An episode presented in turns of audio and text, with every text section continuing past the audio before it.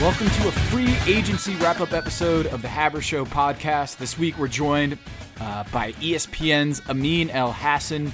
You've seen him regularly on The Jump with Rachel Nichols. You can catch him on SiriusXM NBA Radio, where he's a host there, and also with me on the Count the Dings podcast network. Amin is a super smart NBA analyst, having worked in the front office of the New York Knicks and the Phoenix Suns during the seven seconds or less era. Amin has real NBA behind the scenes bona fides, uh, working with Steve Kerr, David Griffin, the president of basketball operations for the uh, New Orleans Pelicans. then you got Alvin Gentry and Mike D'Antoni, Steve Nash, and Amar'e Stoudemire. Uh, we'll get into some of that, but mostly uh, we'll get into the Lakers with or without Kawhi Leonard. Remember, we're taping this before we find out about Kawhi Leonard's decision. Uh, we're also going to talk about the Warriors' next phase without Andre Iguodala and KD. We're going to talk about the Philadelphia 76ers moving on from Jimmy Butler, signing Al Horford, and getting Josh Richardson.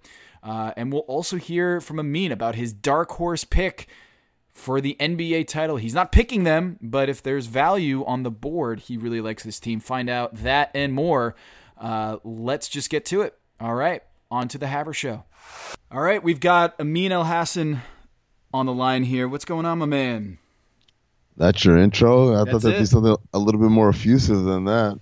We've yep. got some guy on the phone who apparently knows a thing or two about basketball, also really big into soccer. Amin Elhassan. There you go. All I know is that Ethan Strauss on Warriors Wednesday gives me a much better intro. I mean, there's enthusiasm in it. There's effusive praise. I can't, I can't compete yeah. with that. There's like alarm sounds. There's animal yeah. sounds. But actually, post edit, I'll give you a proper intro. That's how we do okay. things.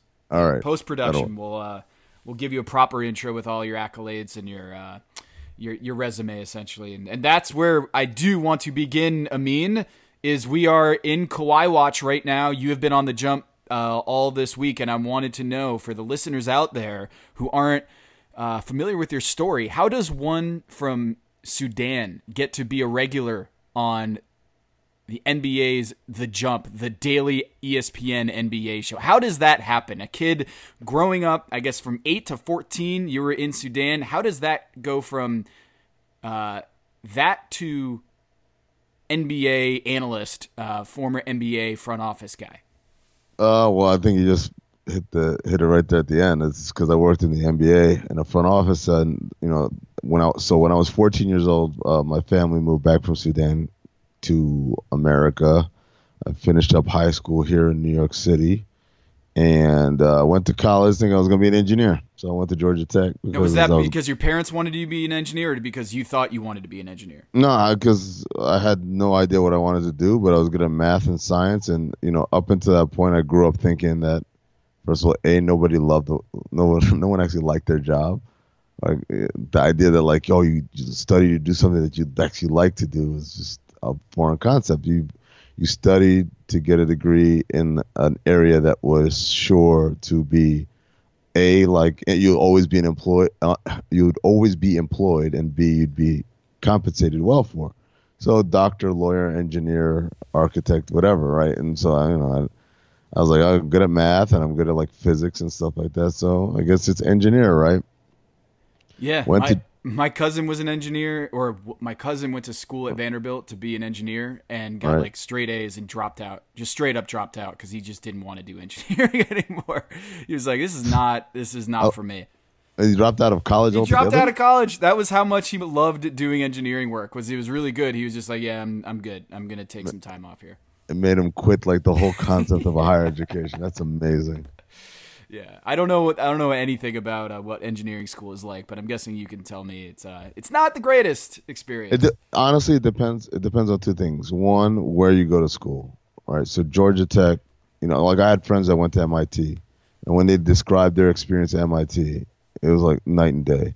Like MIT was like this place of like, oh, welcome here desk no sit in this beanbag. Grades what are those? We just want you to learn right? And it just sounds so amazing. And georgia tech is like like it's like uh the first 30 minutes of full metal jacket.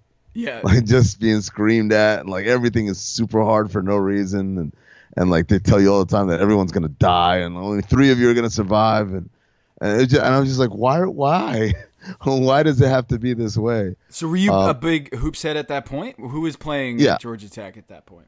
Well, I went to Georgia Tech because Stephon Marbury was at Georgia Tech. So that, that's the other funny thing about my story is that I, I did not know, I did not know enough about American colleges. Like I knew MIT was good, and Harvard was good, and Columbia, and like you know, like, but I didn't know enough about other colleges, right?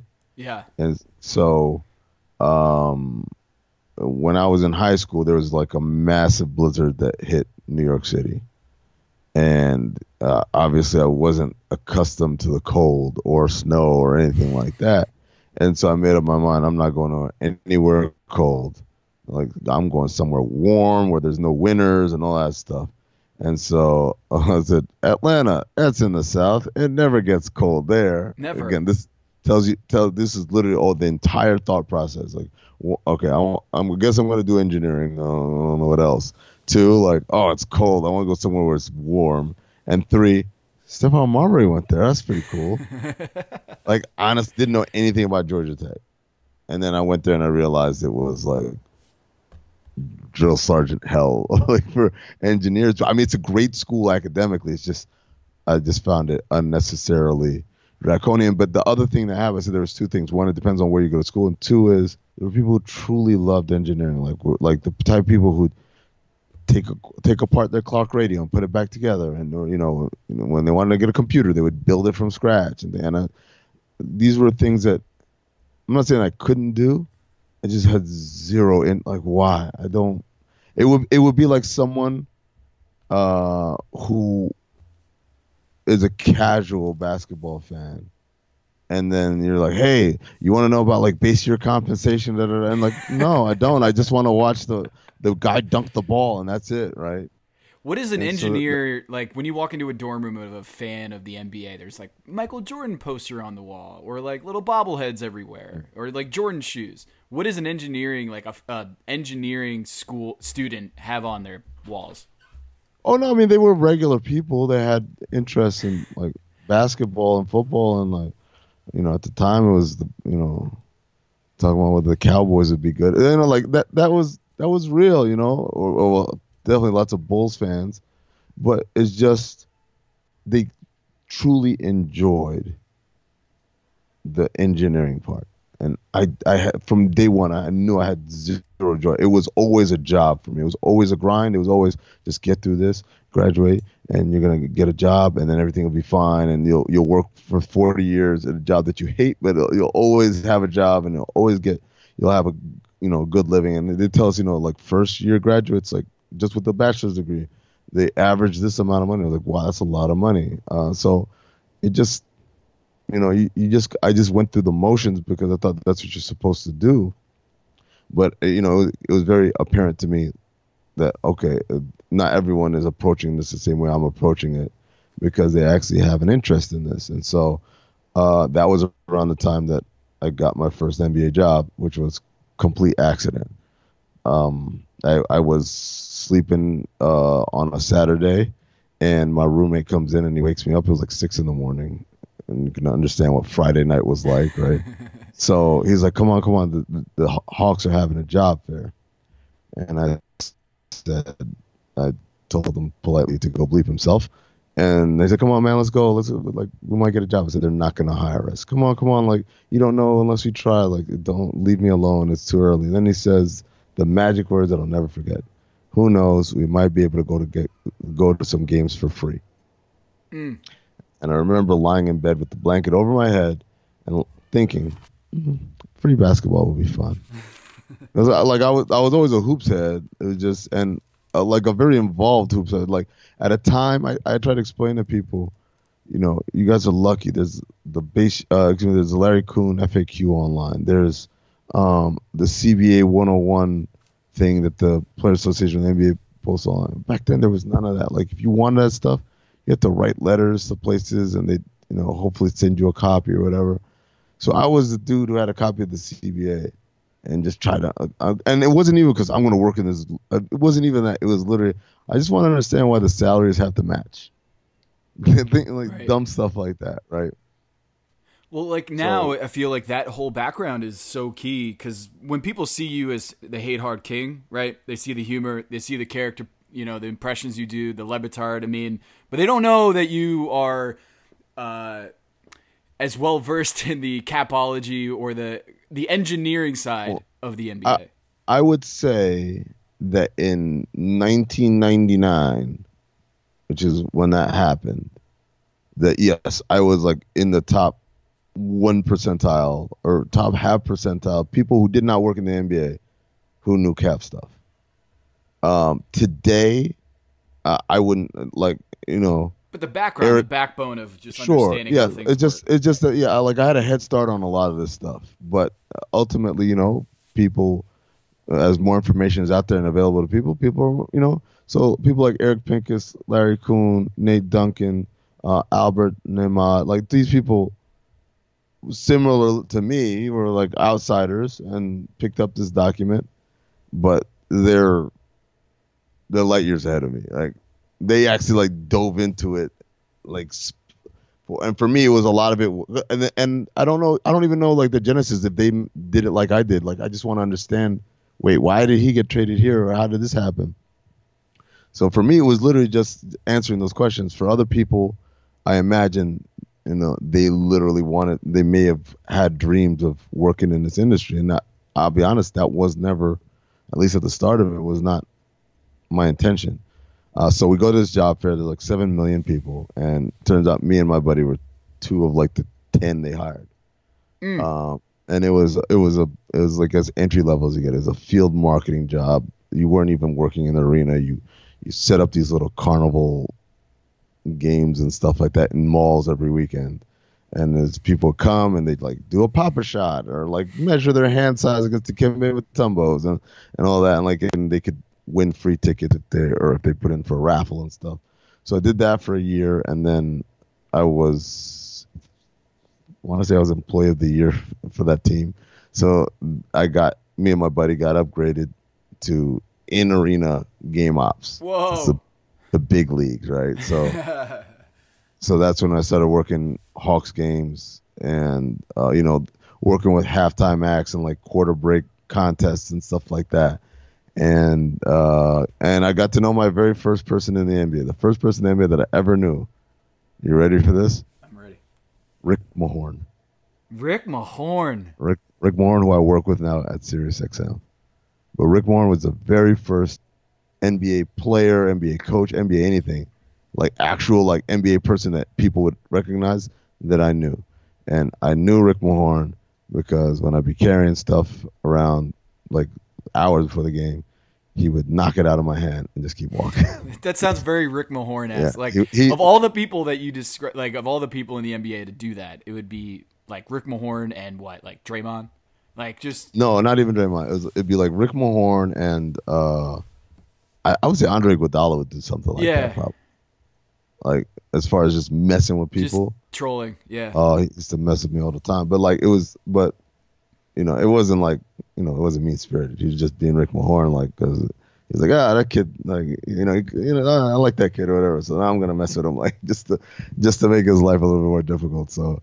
Uh, but anyways, yeah. So I did that, and then while I was doing that, that's when I was like, man, like, that's what I want to do and, and I, up until that point, you know, I never imagined that. I thought like this job was reserved for players, former players, sons of former players, sons of execs, sons of coaches. Like I, I thought it was almost like uh like a birthright, right? Like Game of Thrones. You have to be uh, of noble. Like Br- Sir Bronn of Blackwater could never be. You know, you're just yeah. some dude. You're just a sellsword or whatever they call them. So House um, Hassan, yeah. Yeah, well, House Al Hassan wasn't happy when I told him I didn't want to be an engineer. I wanted to work in the NBA. So uh, I ended up transferring out. Um, and uh, the compromise I made with my parents was okay, I'll, I'll get a business degree, which to them was just. And, and by the way, and also at Georgia Tech, that's to go from like engineering to they had the business school, the term was you're gonna go ride the M train, huh? Because the M is for management. oh, you're gonna get a manager. You're gonna ride the M train, and riding the M train meant like you stupid. Honest to God, it was such a derisive like, oh, he riding the M train, like he f- couldn't cut it. Uh, which again, like twenty, you know, decades later, uh, especially like after meeting people at Utah, I was like, I wish I'd done economics, man, because I was good at I was good at econ, and and Georgia Tech had a good econ program. Like I could have killed it, and still stayed there, and probably had a great opportunity to work with the Hawks, given you know me starting to develop relationships there, uh, and especially where the game has gone as far as analytics. Like econ is like the best major uh, for that kind of quantitative analysis with the idea uh, it's not hard, you know, because econ's not hard, just quant, right? There's a lot of it that's it's subjective. just a lot of it is just frame of mind, like just understanding yes. supply and demand and understanding uh, scarcity and understanding yeah. like one player in one year could be super valuable, and then the market changes, and then three years right. later, there's just Demarcus Cousins is going to be a veteran minimum. Yeah, and so econ would have been perfect, you know, because like when I was I was like an electrical engineer, and then transferred to industrial engineering midway through because I thought that'd be different. All of that is just straight number crunching, man. Um, and it's it's it looked, you know, econ would have been good, but anyways, I ended up transferring out, and uh, I ended up uh, after a little roundabout way, I ended up at Arizona State because uh, my brother was getting his PhD here, and he he had bought a house, and so my parents said, "Oh, you can live, you guys can live together," and so that was the appeal to them. If I had said anywhere else, it would have been a probably a hard no. So, um, so you go without this Arizona State, are you ever in that room with Steve Kerr, Alvin Gentry, and no, David Griffin? No, no, no, no, no, no, no, no, no, no, no, no. Um, yeah, no, like because, and even then, it was still a roundabout way because I had to graduate, and then I got an internship with the Knicks, and so I went back and lived with my aunt and uncle, and worked for the Knicks for a year in basketball ops, and that was the coming of age, right? Like, oh, okay, now I'm doing this stuff, and now I'm knowing how the sausage gets made and all all your little you know notions of how the NBA is are completely dashed. Like no, you know nothing, right? You realize you know nothing you know about nothing, Jon Snow. Exactly, more Game of Thrones. Um, so, anyways, at the end of that year, I go back to ASU to go to grad school because they had the number one sports business grad school. But now I'm like I'm completely focused. I know exactly where the bodies are buried and like how to go about things. So I try to get an internship with the Suns. Doesn't from the first year. Doesn't pan out. I try to get one in the summertime. They end up giving it to the nephew of one of the part owners, who by the way is a high school senior. Um, and then finally, I get one during the second year of my master's degree, and that's the year where everything finally comes together. That's the year I'm I'm in a room with um well, you know, David Griffin hired me, um, and then that was the year that Steve uh, Steve Nash gets hip checked uh, by Robert Horry, and at the end of that year, uh, Coach Iavaroni leaves to go to Memphis. He takes the video coordinator with him, and they said, "You want to be a video coordinator?" And I said, "Yes." and because this has already been like 80 minutes of me just talking about my life story, all you have to know is that I worked my way up through there for six years, and then I, when I left, ESPN said, "Hey, do you want to try doing this?" And I said, "Because, I, uh, you know, I was like, oh, I, I thought I, doing, you know, this would help me, you know, like put my name out there, and instead it was just like, do you want a full time job?" And I said, "Sure." And then it went from writing to a little bit of Sports Center to, I guess, the jump eventually. The the free agency stuff this week has been the first six hours of it was nuts. Uh, I was I don't know. Were you on air for for the first six hours live? Yeah. So we started the hour before the deadline, so like the clock started. So it started for us on the West Coast at noon, right? Yep. No, actually well, at, at, uh, three, at three. Yeah. At three. Yes, I'm sorry. At three. So we started at two. But mostly, a lot of the deals had already been Yes, a lot of. So by the time we're on air at two, we're already well at two, like one fifty five. Durant announces or it breaks that Durant's going to Brooklyn, and so whatever we had for the A block of our show got scrapped, and we just went Durant in Brooklyn. Uh, and so from, from, two to seven, I was on, well, not the whole time, but like a good maybe a solid three and a half, four hours of it. It was nuts. It was nuts. Like I couldn't It's- even it, I couldn't even see straight after that night. I mean, I was I was writing and, and doing hits until midnight, and then I had to write like two more columns that night because there's just so many big things that happen. Yeah, you know what? What I realized, Tom, it's not necessarily the big things that happen. The little The things, are the sneaky pro- things, right? Yeah. Because it's just like it's it's hard to keep up. Like to this, I still blank when I try to remember that Jeremy Lamb went to Indiana or Frank Kaminsky went to Phoenix because I'm like, because those deals happen and you're like, but I'm still focused talking about Kyrie and KD Brooklyn and like like those are the easy ones because you it's not it's not gonna sneak up on you that, that um you know that uh uh Jimmy Butler is playing somewhere different, right? Like that's major news that's going to be talked about and tweeted about, and news stories are going to be written about, in columns and opinion pieces. So you're it's always going to be top of mind where the big guys went. Al Horford went to Philly. We know those ones, but when people say, "Hey, man, by the way, um, uh, Aron Baynes, well, not Aron Baynes, that was a draft day one, but like draft day was the same thing. Same thing. The I was tra- just gonna say the the Like- Jarrett Culver trade. Yes, yes. I wrote in like- a column like uh, a couple days ago where I was like, yeah, the um, oh, what was it? I forget the context, but I said Jarrett Culver uh, was drafted by the Suns, and da da da da da. And I was like, I posted the article, it went up, and like within minutes, people are like, um, Jarrett Culver was traded.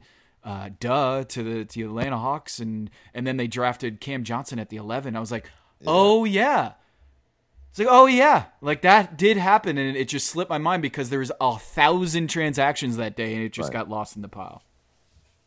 So like a lot of the little stuff on free agency, those are the ones where you really have to hunker down and and keep. And by the way, also trying to keep straight what the money was, right? Because that's another one where it's like, so eh, I guess you know the the irony. You know, we had a lot of free agents, right? What was it? The estimate was like thirty to forty percent of the league was a free agent of some sort. Yeah, the, the stat Did I you- like did is you hear that? sixty percent of the Eastern Conference semifinalists starting lineups were free agents. Right. So Right. But but I'm talking about like oh, the volume of the over the cross entire league. There were a lot of free agents, right? Yeah, yeah. Probably more so than more than 2016, and probably more more than the, any time in the history of the NBA. And it, you know, within probably the first day, everything was done. The, the, by the end of the 30th, almost everybody was done, Mhm. scooped up. Uh, it reminds me of the scene in Back to the Future 2, where Marty is, you know, Doc Brown shows Marty the newspaper where about his son, how he's going to get arrested and his life is going to get ruined. And he says, within 24 hours of his arrest, he was tried, uh, convicted, and sentenced to life in prison in a maximum state penitentiary within 24 hours. And he says, yeah, in the future, everything moves a lot quickly since they abolished old lawyers. And so I was like, that's what it felt like. Like within 24 hours, everyone is done. Like what happened? By July 1, we're already like on Kawhi watch because he's the only one. See, that's the thing is like he is operating under a different timetable than all of us.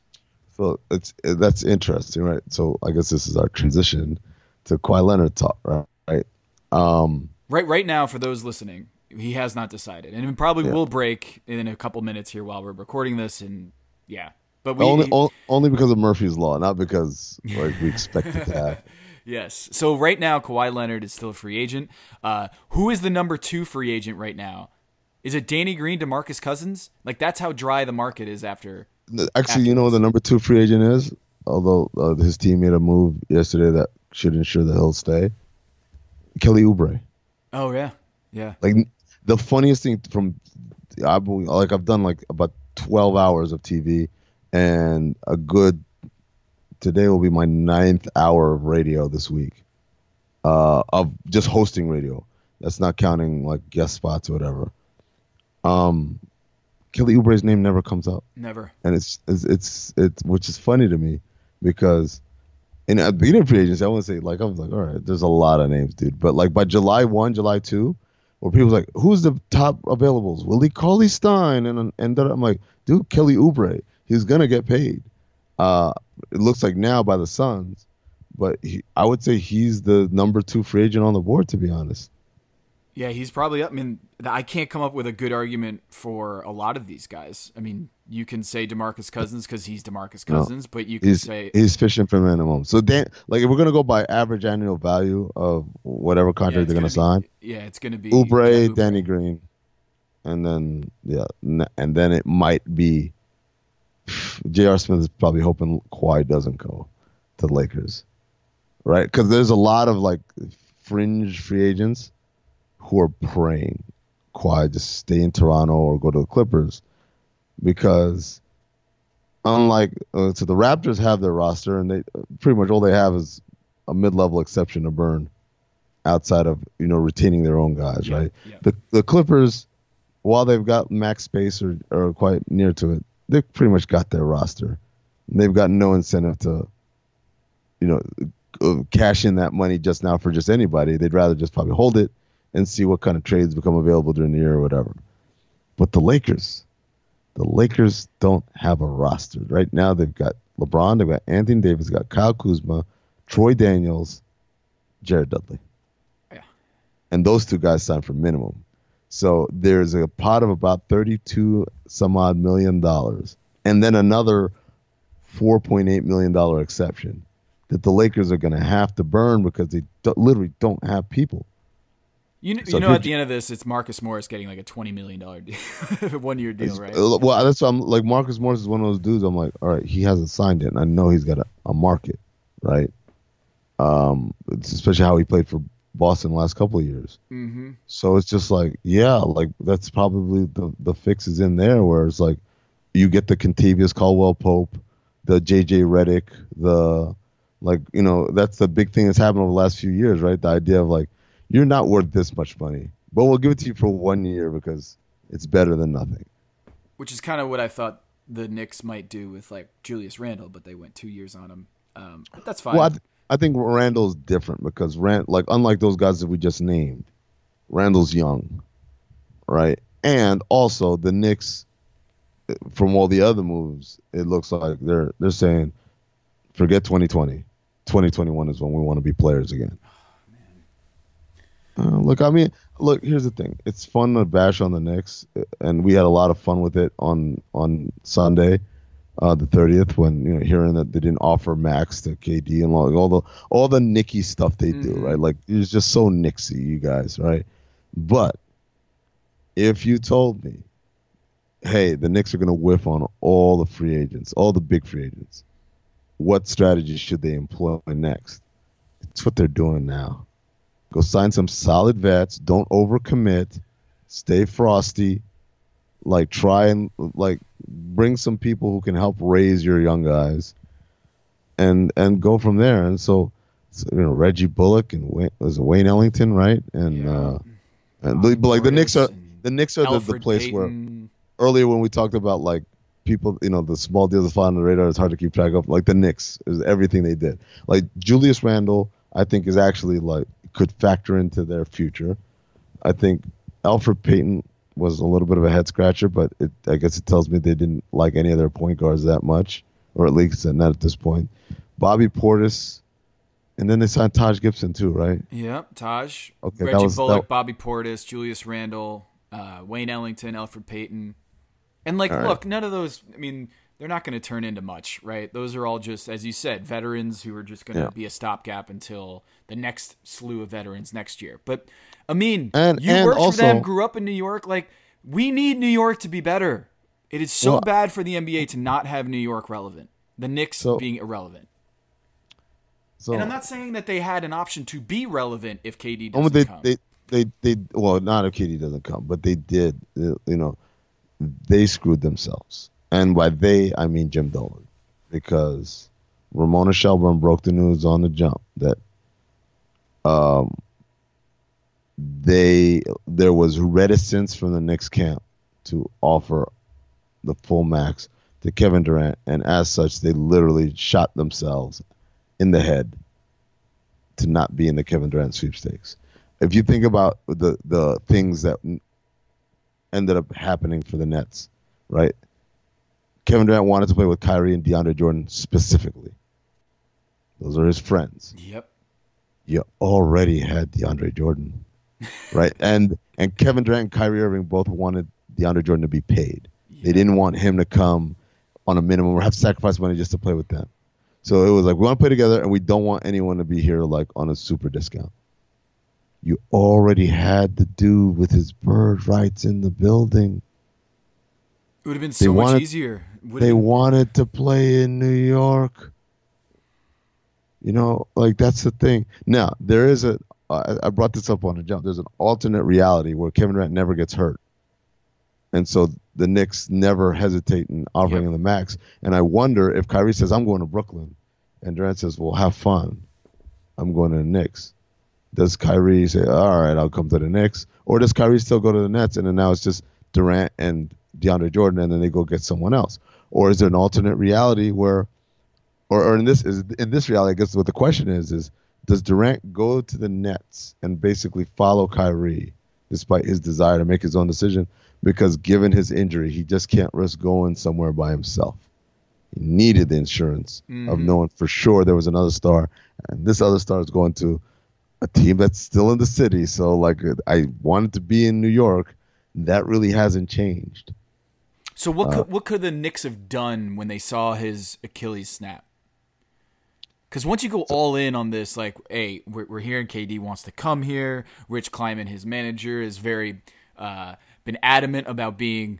He's a huge Knicks fan and wants to run the Knicks one day. He's already tweeted that. Like, we've got this in that we're going to put all our marbles uh, into the KD sweepstakes. And once that Achilles happens, you don't have the assets to kind of pivot, do you? Like, you have the draft. You can trade uh, the RJ Barrett pick.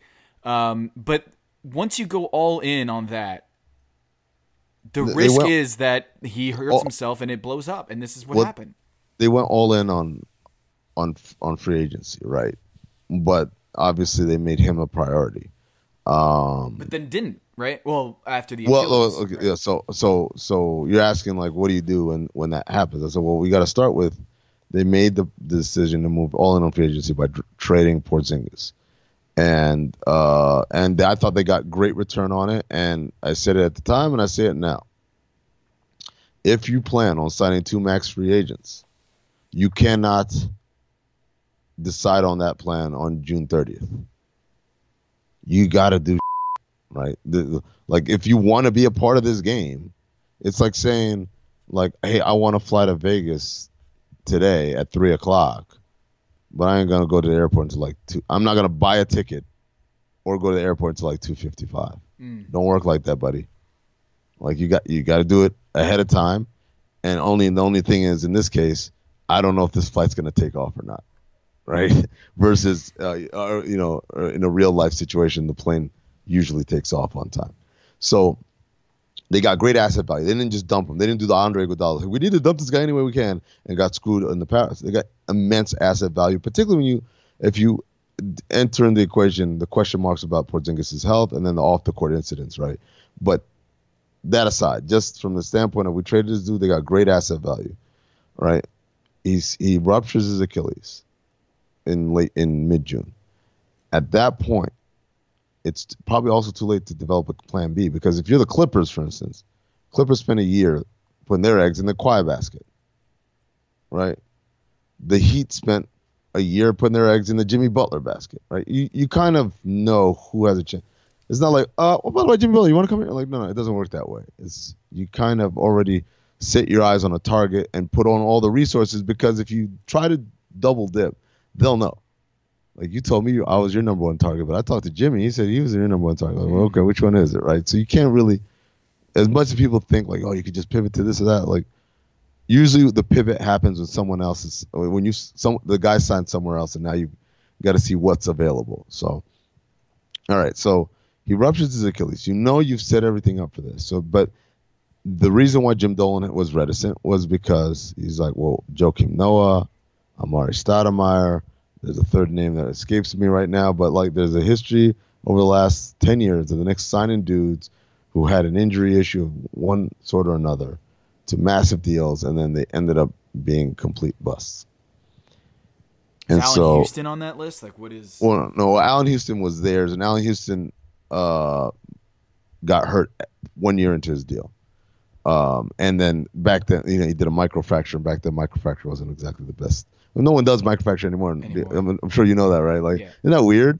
Like that was the big surgery. It was like that was the, the hot surgery. It was so in. Microfracture is so in right now. But it's kind of like the guillotine, right? Like, oh, he's got to go microfracture. Like, oh But no, it's like- But it's funny that like, the oh, boogeyman. yes, yes. or he could just rehab it. Like, really, we were just cutting people for no reason.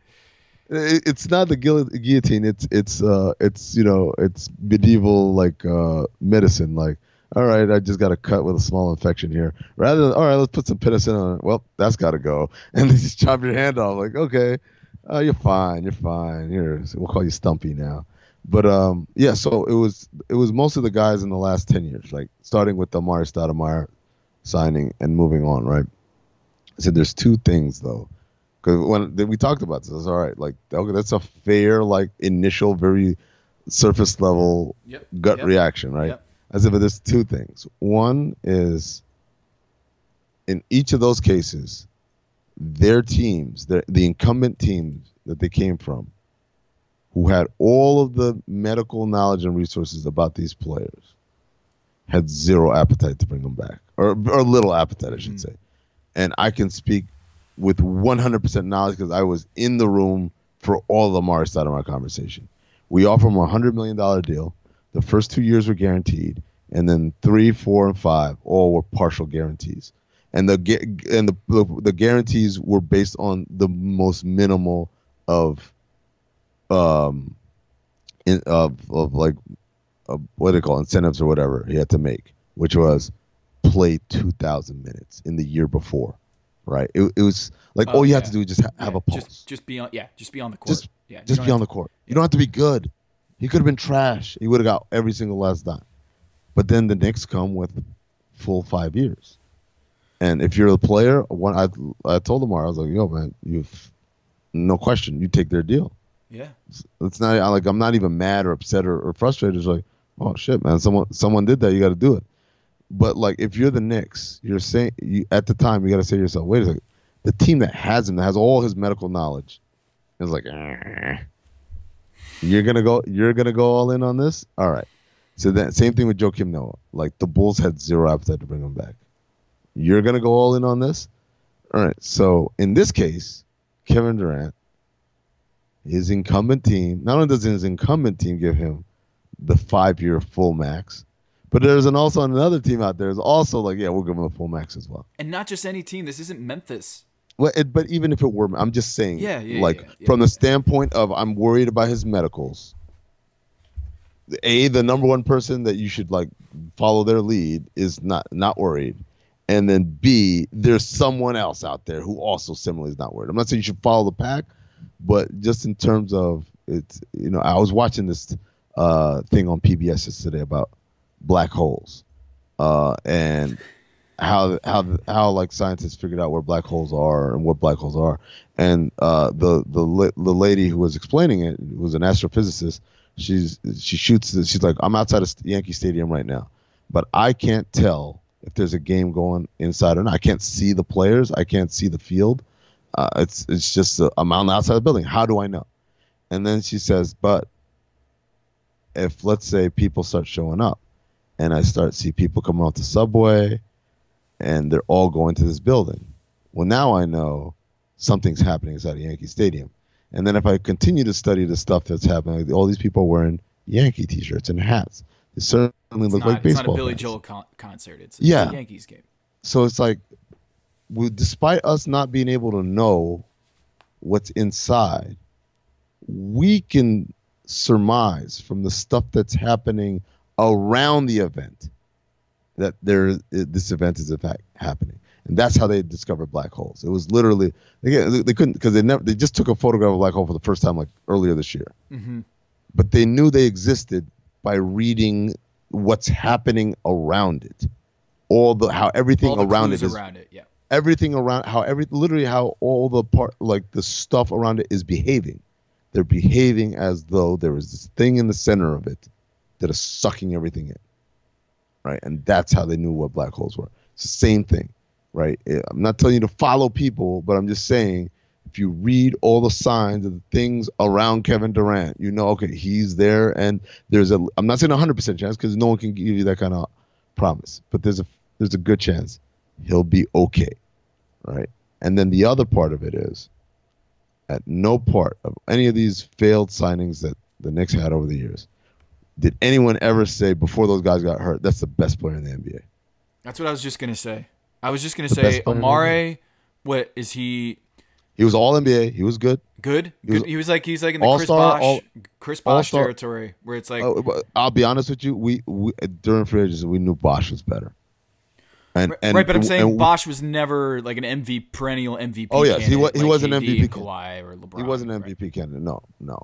And and, you know th- you can argue that like their trajectory, they could have been MVP candidates one day if things had gone right for them in their own team situations if they don't get hurt, et cetera, et cetera. But at we're just saying in 2010, those guys weren't MVP caliber. Being nervous about Kevin Durant's health, his medicals, is not equivalent to being nervous about In- Amar'e Stoudemire exactly, exactly. Because and- the payoff is so much higher. To a way lesser extent Joakim Noah. You know, like you're even it's not that's even way crazier a comparison.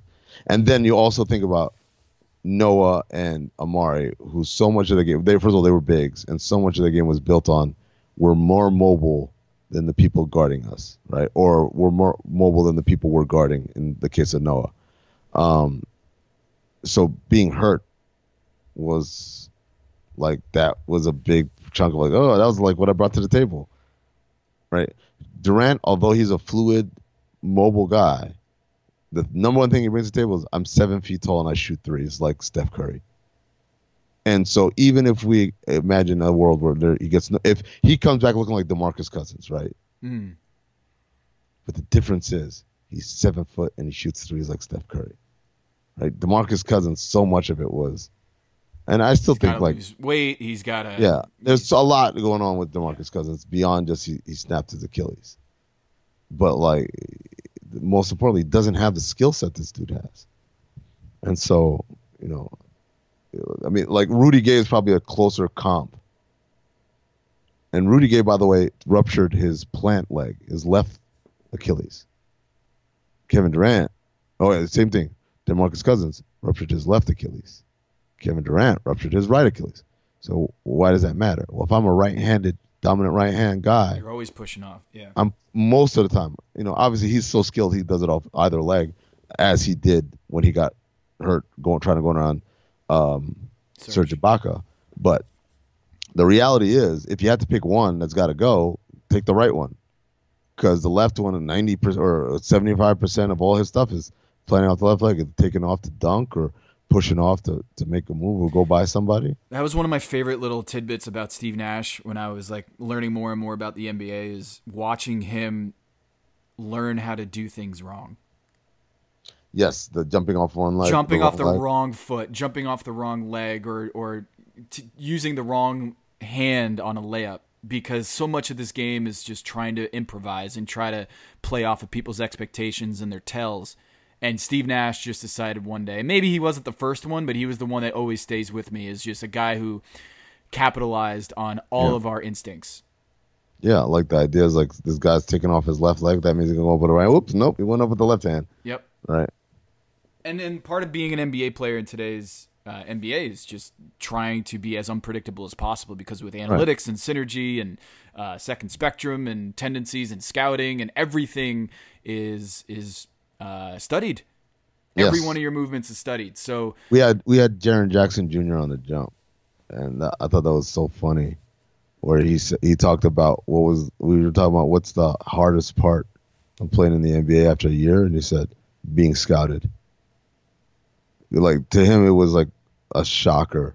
The idea that people stayed up at night to figure out, like, okay, he likes to do these three or four things, and now when people are guarding you, whereas you've always played basketball in life to do like I'm gonna do this, and then oh oh he does I'll spin back. That's my thing. Like you know, just kind of reactionary things. yeah, You you find out that people figure out there's a pattern to what you do, and now they're going to defend you. let's let's let's get into this now because um, we're gonna find out about Kawhi in the next couple days, whatever.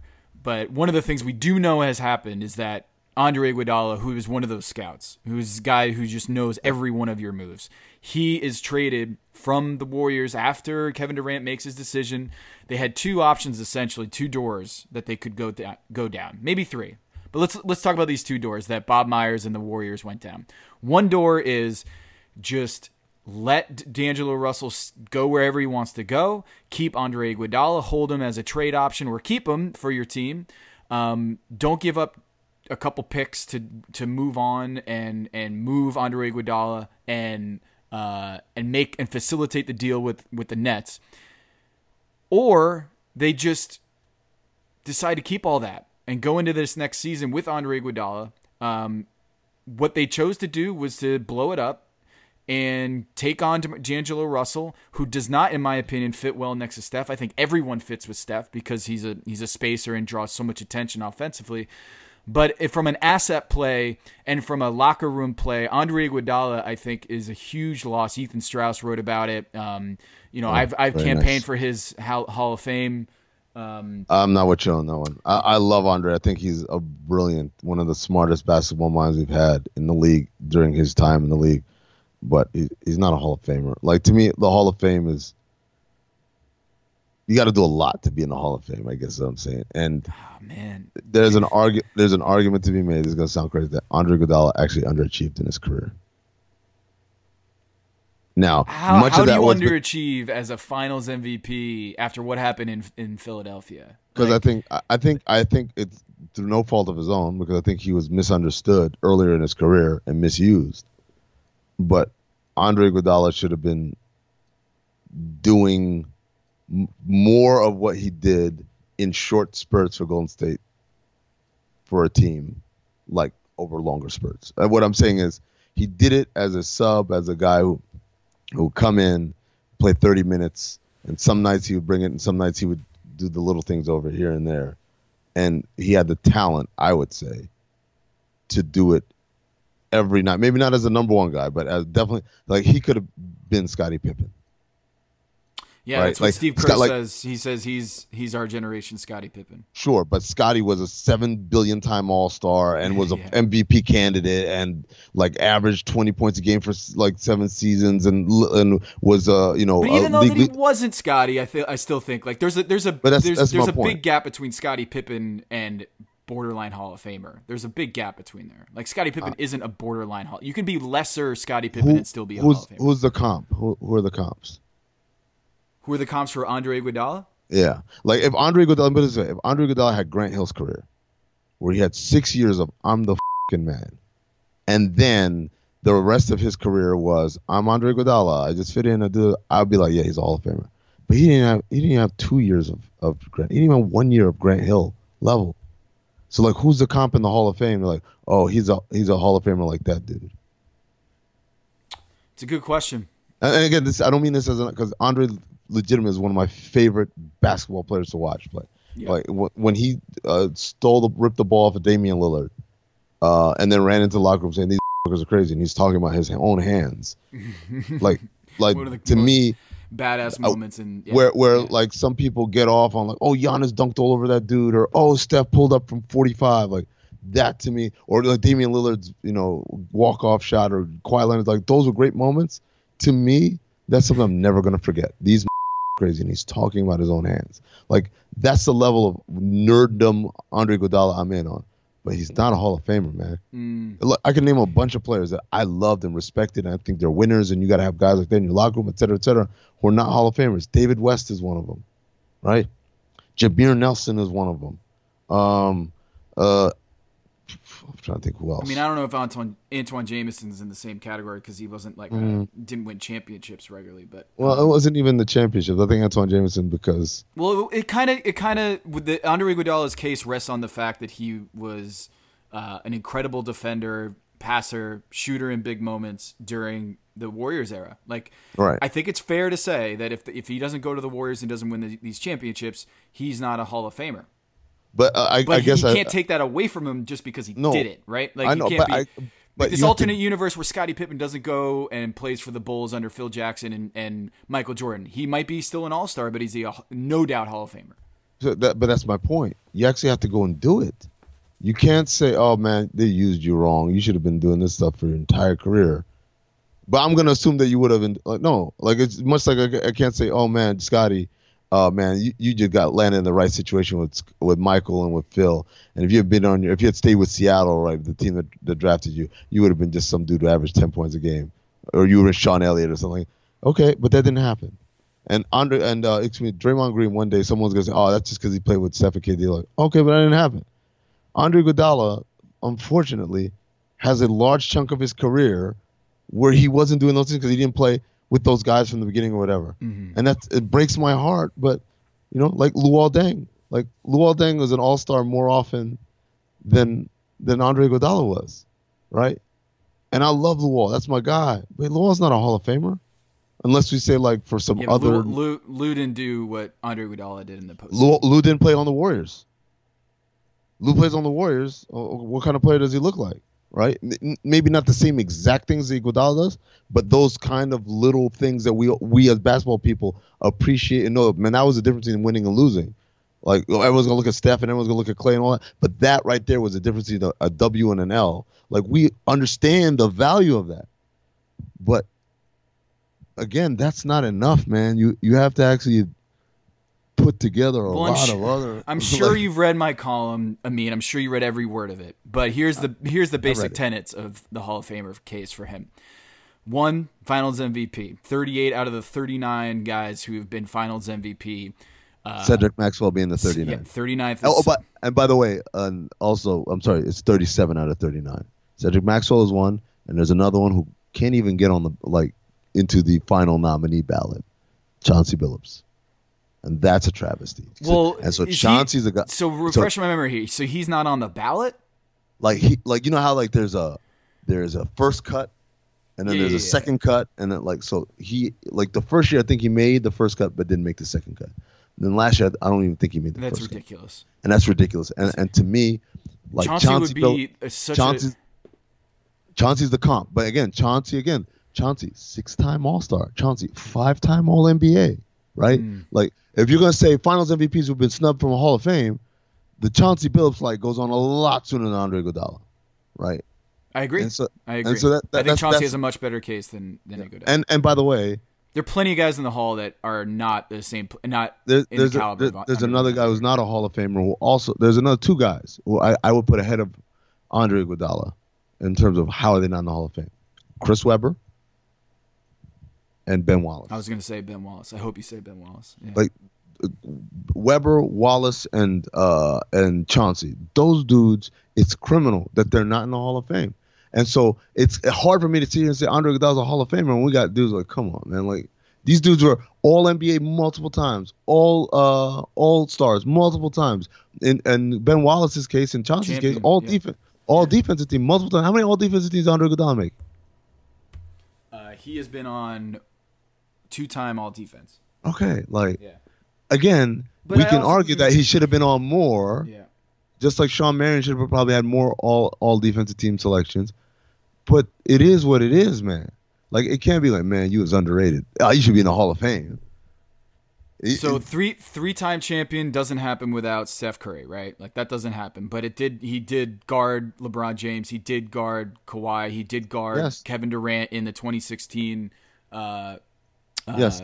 All these guys, I just feel like there should be a place for Andre Iguodala for wing defenders who aren't huge steals or blocks guys who just limit make things so much harder for the opposing guy. Maybe maybe his skill skill set because he's not a huge steals guy. Like he has some great steals, but he's not someone uh, who's going to gamble for steals. But, that kind of defender is always underrated. And so the fact that he didn't get on all defensive team, the fact he wasn't defensive player of the year, I think is reflective of the fact that his skill set isn't appreciated because it's not can't quantify it.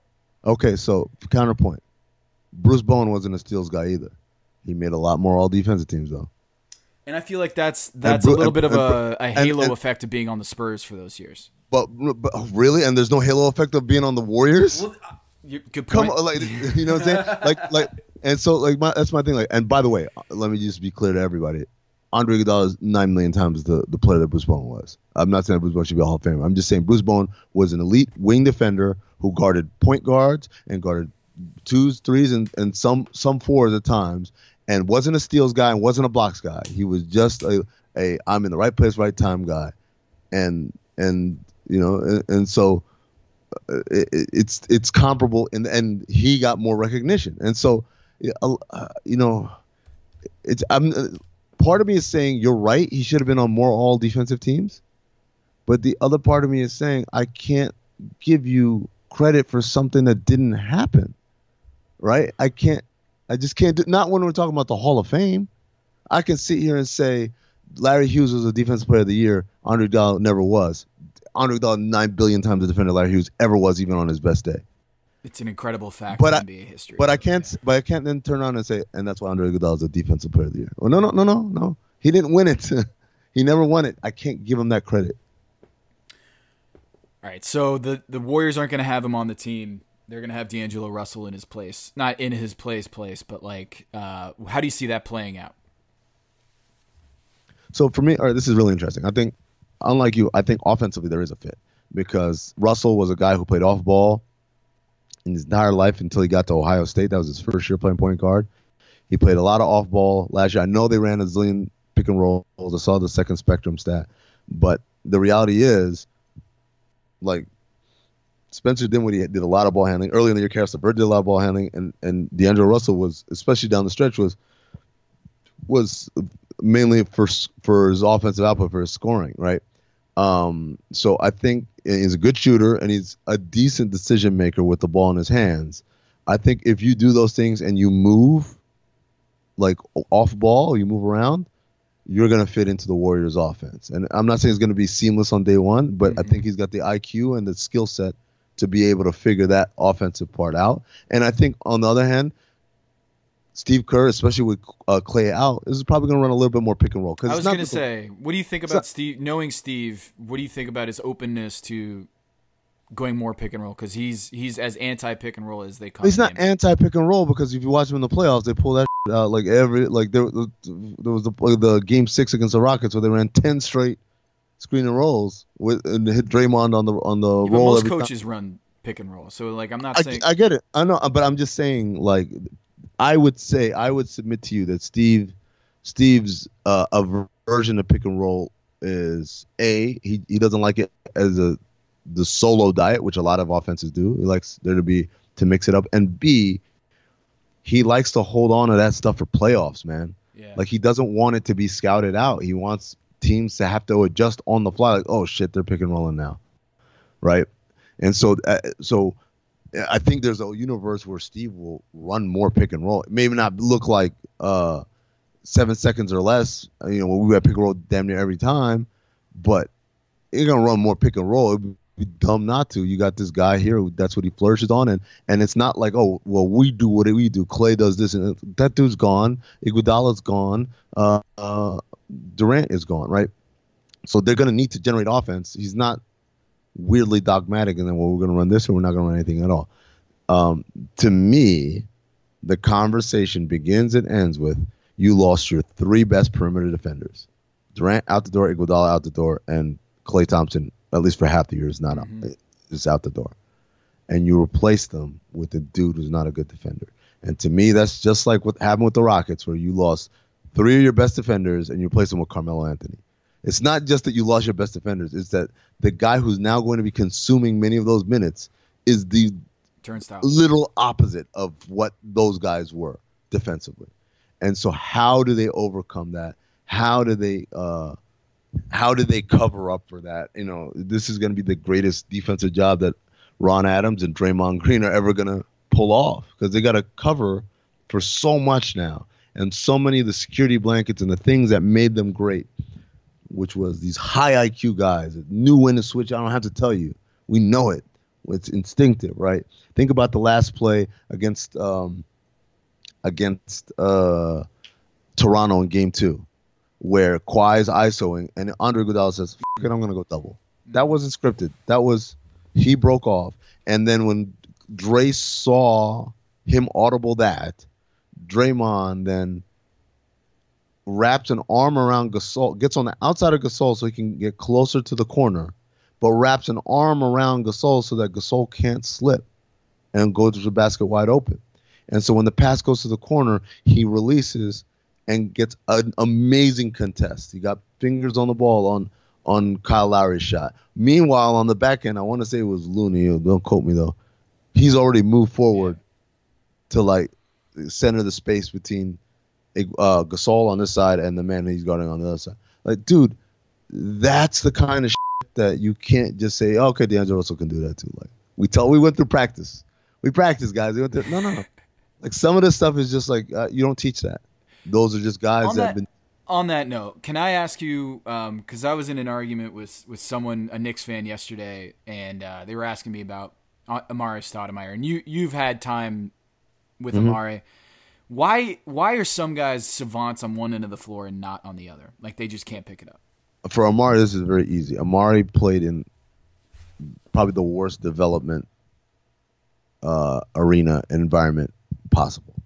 And I'm not even talking about like all the like awful life stuff that was happening around him with his family, with drugs and violence, et cetera, et cetera, right? Uh, because that's that's one of the great testaments of Amar'e Stoudemire, right? He grew up in a like probably one of the worst environments. You know, we, every kind of stereotype you think about, like inner city life, like Amar'e Stoudemire grew up around that, and he played a long time in this NBA and you know to high school and all that stuff. Never arrested, never uh, you know implicated in anything untoward. No DUIs, no like nothing. He was spotless, and I don't think people understand how hard that is. Like to grow up in that environment and to literally come out of it spotless uh, mm-hmm. in a mm-hmm. way that people with much more privileged backgrounds have not, right? But that had a the detrimental effect also on his basketball development because he, he didn't play for good coaches in good high schools. They let him do what he wanted to do offensively, and no one ever taught him defense. Ask me how how bad it was. Ask me. How bad was it? Amar'e Stoudemire in 2002, 2003 was the NBA Rookie of the Year. Do you know what Amar'e Stoudemire's high school record was 2001 and 2002? No. 19 and 14 so a player who is one year removed from being the best rookie in this league of grown ass men. Yeah. Like yeah. averaging 13, 14 points against Duncan and Garnett and all these great Hall of Famers, right? A year earlier was barely 500. In, in such a bad program that they high school. Yeah. Right? And so he learned nothing. And so then when he came to Phoenix, um, the first year they went to the playoffs. The second year uh, they struggled, and Frank Johnson, who was the coach, got fired, and uh, and uh, uh, that's when Mike D'Antoni took over. And so the team was so bad that literally they just said, "Man, just go out and get buckets." Mm-hmm. And so all the things that if you know, if, if Amar'e Stoudemire had gone to Oak Hill or something like that, right, or some DeMatha or, or yeah. Molloy, some like prestigious St. Patrick's, St. Anthony's. Yeah, yeah, yeah. If St. Anthony's, like if he gone to a program like that, and then if he had come to got drafted by the Spurs or or or drafted by a team that had like a elite defensive big, right? Kevin Garnett happened to be his son.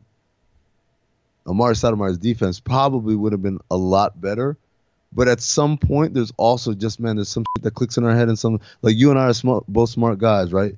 but we're smart about different things. Mm-hmm. Right? There's some things that I'm really good at and you're not so good at, and and vice versa. And it, at some point, yes, because we've had the respective training in those things.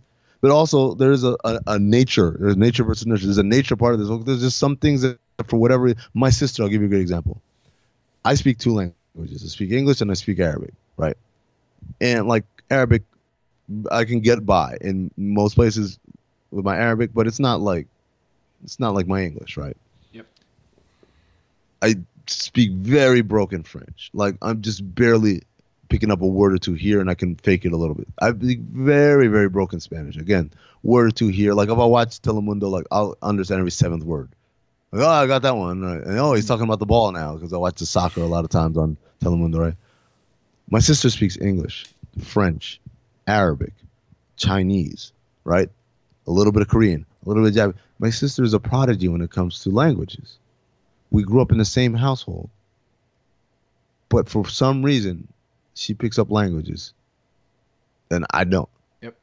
I, uh, so I same way. Like Amar'e would have been like could have been like me in, language. Like oh, I speak two languages, is still ahead of the curve of many people in this in this country. But to say like oh, why isn't he like like why doesn't it mean like his sister? Like no, like don't matter what I could have done because I went to school. I took these uh, other languages in school. It just doesn't click in my head like it clicks in her head, and defense doesn't didn't click in Amar'e's head. And by the way, he tried, man. That's the worst part. Like I remember the last couple of years, he's trying. He Hmm. just doesn't see the things that are happening around him. Like there's a a, a like there would it just stuff that he was not aware of. It's not even because I always like make the distinction between there are players like they know there should have been there, like I ain't going there. Yep. Like I don't feel like I'm not gonna burn that calorie. Oh, you're not gonna make that shot. Like they do all they take all the shortcuts. He's not seeing the signals. Yeah, man. It's not. It wasn't because of a lack of effort. The dude wanted to be a great defensive player. He just like it was too late for him by the time it became something of a priority. Well, let's uh let's get into Kawhi and the Lakers and the uh, Raptors. Like, if he goes back to the Raptors, I'll probably have them as the title favorites. Mm. Probably. You, you know you know who my dark horse I'm going with Are right going with- now. Are you going with the Utah Jazz to NBA Twitter darlings? Utah Jazz. No, no, no, no. I because I think they, they've got. Uh, I like. I love what they did. Yeah. Yes, they Yeah. deserve to be the Twitter darlings. And I, me and Zach Harper have been on the Utah Jazz bandwagon far beyond all these newcomers. but NBA champion favorites, no. I'm going a different way.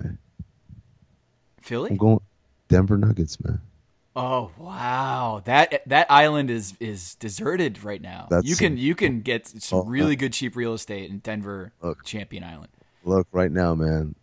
Continuity. Well, that's why that's why the Raptors. I'm I'm like, man, Yeah. they got it Yeah, all. but but I, I also go back to the Raptors. Also came within four bounces of not going not going to the conference finals, let alone winning a championship. And I get it, a little bit of luck sprinkled along the way hits everybody who's the Yeah. champion. But I'm just saying, like to me, like the team, because here's the thing: Nuggets bring back everybody, and unlike the Raptors, you look at the Raptors, you say- you can say they're going to be favorites. Do you think they're going to be better than they were a year ago? I was gonna say, here's the thing about Denver that's different than the Raptors. Denver's much Upside. younger. Upside. upside is huge, dude. So much more room to improve, right? This is and one of the things that gives me great uh, um, optimism is a year ago, I guess they were coming off a season where they were bottom half in the league defensively, and, and then without making a change in roster and personnel or staff, right? They didn't go out and hire Jeff Bzdelik or Ron Adams, and they didn't go out and trade for Kevin Garnett or uh, you know Draymond Green. They went from bottom half to top ten. And so I talked to Mike Malone. I said, "Yo, how?" And he said, "We just had a frank conversation with all ourselves that we need to, we all need to do better." And that was the emphasis. And so, and I think they can still be even better at that on that. I think end, Millsap right? being healthy helps them. Yeah. Yeah. And then the other part of it is beyond like Gary Harris is going to be better, Jokic is going to be better, Jamal Murray is going to be. Oh, like okay, that's cool. Michael Porter Jr. I don't I don't even know how healthy he is or how good he looks right now. Saw a couple clips, won't lie, wasn't impressed. Wait, I was just gonna say, wait, wait, wait. You saw the same clips I saw? Yeah, wasn't impressed. But it's July. it's July, right? So you're getting- asking yeah, just you're asking me about- court, Yeah. April, May, and June 2020, right? Mm-hmm. It's July. Just get back to court, and at some point, just being a 6'10 dude who could shoot the shit out of it, there's value in that, man. There's value in that. And so to me, obviously, I'm like hedging my bets heavily. But I will point to this July 4th episode that we recorded to let people know. Uh, yeah, So like if you're going to a- I was- Vegas, if you're going on to the- Vegas one day like and today. you were going to say and you're going to place a bet on someone with odds to win the championship. I'm not saying you're going to say they're going to win the championship, but the best odds to win the championship. Denver's really good value. I'm telling you, hey, I'm t- hey, I'll tell you right now. Hey, uh, uh, Denver they're pretty good now. That's my Alvin Judge. Well, the, actually, t- Toronto was the fifth oldest team last year. Denver, the fifth youngest. So you want to talk upside, and true. I feel like Jokic um, and Zach Harper's way off the Jokic train. But I will say Jokic. Yeah, uh, he's not a Jokic guy, right? No, he's like, what's no. the big? What's what's the appeal? He, his whole point is he gets played off the floor in clutch minutes. How good can you be? Um, which Did he I think see a- that? Hold on. Did he see that friggin' uh, was the Portland the seven overtime game where he Yeah. just kept killing and killing, Killing. and finally just he just ran out of it fell apart like as a human being for playing 700 minutes. I feel like it was one of those things where you see it once, it's a little bit of confirmation bias. You see him get pulled from a fourth quarter minute like once, and now it becomes well. You, can't you can't Yeah. believe in that guy because he got he gets pulled off the court in fourth quarter, and he, he might have like, That's like yeah that's like my assertion that like uh, Terrence Ross isn't a good shooter. because you saw like, Like- a, bad Because every time, every because every time I watch Terrence Ross, he never makes a shot. But like I know what the numbers will say. But, like, like, but it's funny. It's also funny to be like he's like he's like what 39, 40 percent from three, right? Something like that. Yeah. It's funny to like have this thought in your head. He's not. He, he can't shoot, and then to watch a game, particularly a playoff game. And people are like he's wide open. Like he ain't gonna make that. No. Like, like, and then be right. Like that's that's that's what the confirmation bias comes from. It's not that you had this idea because once you, you the you know first time you or there was a stretch where you consumed him and he was just what you saw. It's that later on, like in really huge moments, right? In things where second spectrum analytics is gonna say you can't leave him open. That's like a, you know the expected field goal percentage. That shot for him is like da da da, and he misses. Like man, I told y'all. your numbers. Like Uh, other good value. Um, I, I love Philly. I love Philly.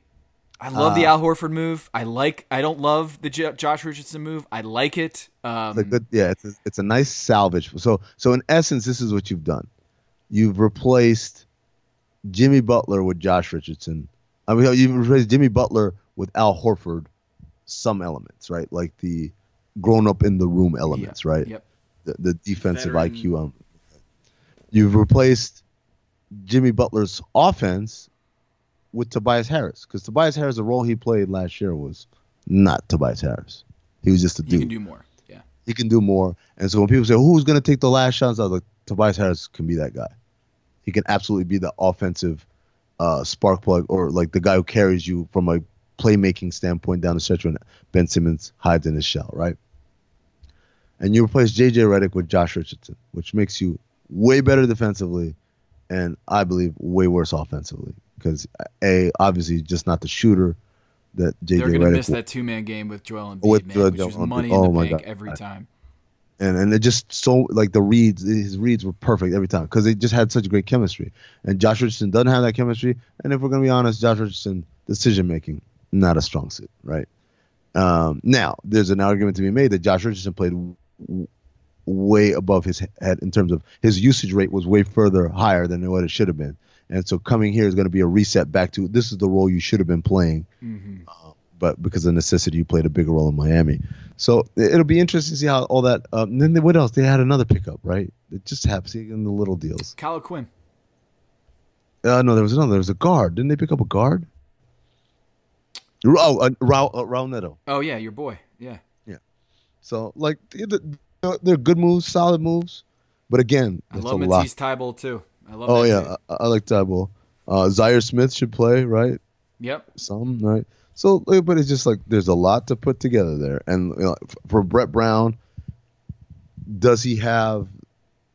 I know, like, oh, they had the vote of confidence, but does he really have the confidence? Do they have the confidence in him to figure it out? Because that, there's a pressure there that, like, if we don't figure this out immediately, that's my right. And I don't think anyone coaches well in those circumstances. Um, so it'll be interesting. What about the Lakers? So my thing with Anthony Davis is I feel like people a he was in a tiny market that no one cared to watch him day in and day out like over the years like New Orleans I just don't feel like people paid attention to him. Um, secondly, uh, I think the injury proneness is overblown because it's not a bad knee, it's not a bad back, it's not a foot problem. It's all these knickknack things with his wrists, his hands, his fingers. He has some shoulder issues, which isn't great.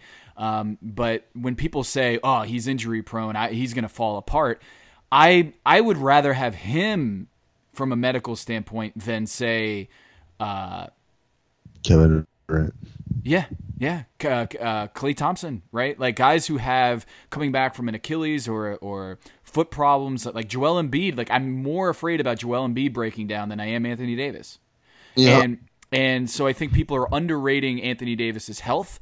And I also think that just in general, because he had a one bad year, people are forgetting that he swept the the Blazers, who are essentially the same team as they were last year, swept that team, and against the Warriors back in 2015, that was a really good series for him. Yes, even though they got swept, but yeah, I covered that game, series. Other, other it, than game one, it was, it was every it, game was very competitive. Yeah, so like the so, uh, Anthony Davis, I want to believe that Anthony Davis is going to be a lot better in LA than people give him credit for because they just assume that like there's just a little bit of recency bias here. They didn't like the way things played out with how things went down in New Orleans last year, and for whatever reason, people don't want to remember the good things he did in the playoffs but they'll remember like it's so funny how the narrative about playoff performers changes when a year ago Damian Lillard and CJ were done. Break them up, get rid of them. They can't perform in the clutch. They're overrated. And this year it's the opposite. Anthony Davis is overrated and then Damian Lillard and CJ are bona fide playoff performers. Where a year ago was a completely different narrative around these guys. So um but I just don't I I like Frank Vogel. I don't know about the situation, the infrastructure when when right. LeBron James came to Miami. There was infrastructure of the highest order. There was right. Pat Riley. The organization, the front office had been together for two, two decades. You had Dwyane Wade, who had already won a championship and was an MVP candidate already in that locker room. And you had Erik Spoelstra, who was already a winning coach at that point. Young, but still know, knew what he was doing and knew the culture, and, knew the organization. And, and had a billion percent support from ownership and from management. Exactly. Like you you are as big on ownership as anyone I know. Yeah, yeah. So to me, there was no nonsense for shenanigans. And they're like, all right, take your back to Cleveland then. Mm-hmm. Right? Like that was that was pretty much their, their approach on almost everything. And so, you know, because these things take time and they and they they're very delicate, right? And so it's important to have that kind of support system, that infrastructure in place to be able to withstand what is going to be a very tumultuous beginning, which it ended up being in Miami, right? Um, now, when you talk about the Lakers, um, my questions are not about Anthony Davis durability per se, although there is an element that I think plays in. So first of all, obviously all the infrastructure stuff, like who's in charge for one, like is it Linda Rambis, is it Rob Pelinka, who, like, uh, you know, is Magic still in the in the mix, right? Two, um, their roster, dude. So if Kawhi goes there, again, you've got 4.8 exception, and then you got minimums. The like if like Ross, it's, going to be Demarcus Cousins and Carmelo. Six through fifteen, right? but six, yeah, so yeah, so roster spot six through fifteen projected to be minimum contracts. It'd be the most number of minimum contracts on a on a roster in NBA history. Right, start there. Right, and then two, when you talk about what caliber player comes for minimum, there's two. There's I'm young and relatively unproven, and I'm old and I'm clinging on to past glory, right? And we've kind of already seen it. Troy Daniels is young, and even though he had like a couple moments in the playoffs for the Rockets, whatever. Looking like, for an opportunity. Yep. He's yeah, he's like still a, a relative unknown in this league, right? And then Jared Dudley, love the guy, smart guy, winning kind of kind of going back to the guys we talked about, David West and Andre Iguodala, whatever. But also best days behind him, clearly in his rear view, right? He went from making 10 mil last year to making minimum. That's the the biggest like if he, if he could still make 10 mil, he would, right? Mm-hmm. So that's where you're starting with, and so you're going to see guys like that, right? Lance Stephenson, uh, you know, De- Demarcus Cousins, yeah. right? And so these these are not the ingredients of a championship team to me, unless those three guys play literally every minute of every game because you can't like think about it. It's like you say, oh, you want to do all the all load management team. The irony is uh, when people say, oh, it'd be the all load management team. Like, no, no, no, it's not load management when you have three stars and then everybody else is trash. Because that means like you need every bit of the stardom to get by on a day to day. The load man, the the all load management team is Toronto. Kawhi, sit down. We've got a bunch of dudes. We're not going to win a championship with this outfit, but we're not going to lose to the to the freaking uh, Magic. Seventeen the, and five in his yeah, games. We're not. Sad. We're not going to lose to the Hawks on a Tuesday night, like either. Right? We're going to. We're going to be all right. And so the Lakers, if they get those three guys and fill out the roster the way we just said, especially considering also a lot of the good free agents are gone, man. Like eh, forget about who, how much they play. Let's just assume there's a world where these guys say, you know what, I will pass up seven million dollars to play for minimum. but they didn't. And that's the problem all, here. They, the they Lakers could have pivoted and said, "All right, we don't like what we're hearing from Kawhi. Let's just go get Malcolm Brogdon and Danny Green, and let's go." Or Seth Curry and uh, Bojan Bogdanovic or whatever. Yeah. But now, now, mind you, Tom, I say this saying that if they get Kawhi Leonard, it's worth it. But it just understand that year one probably not going to be a championship.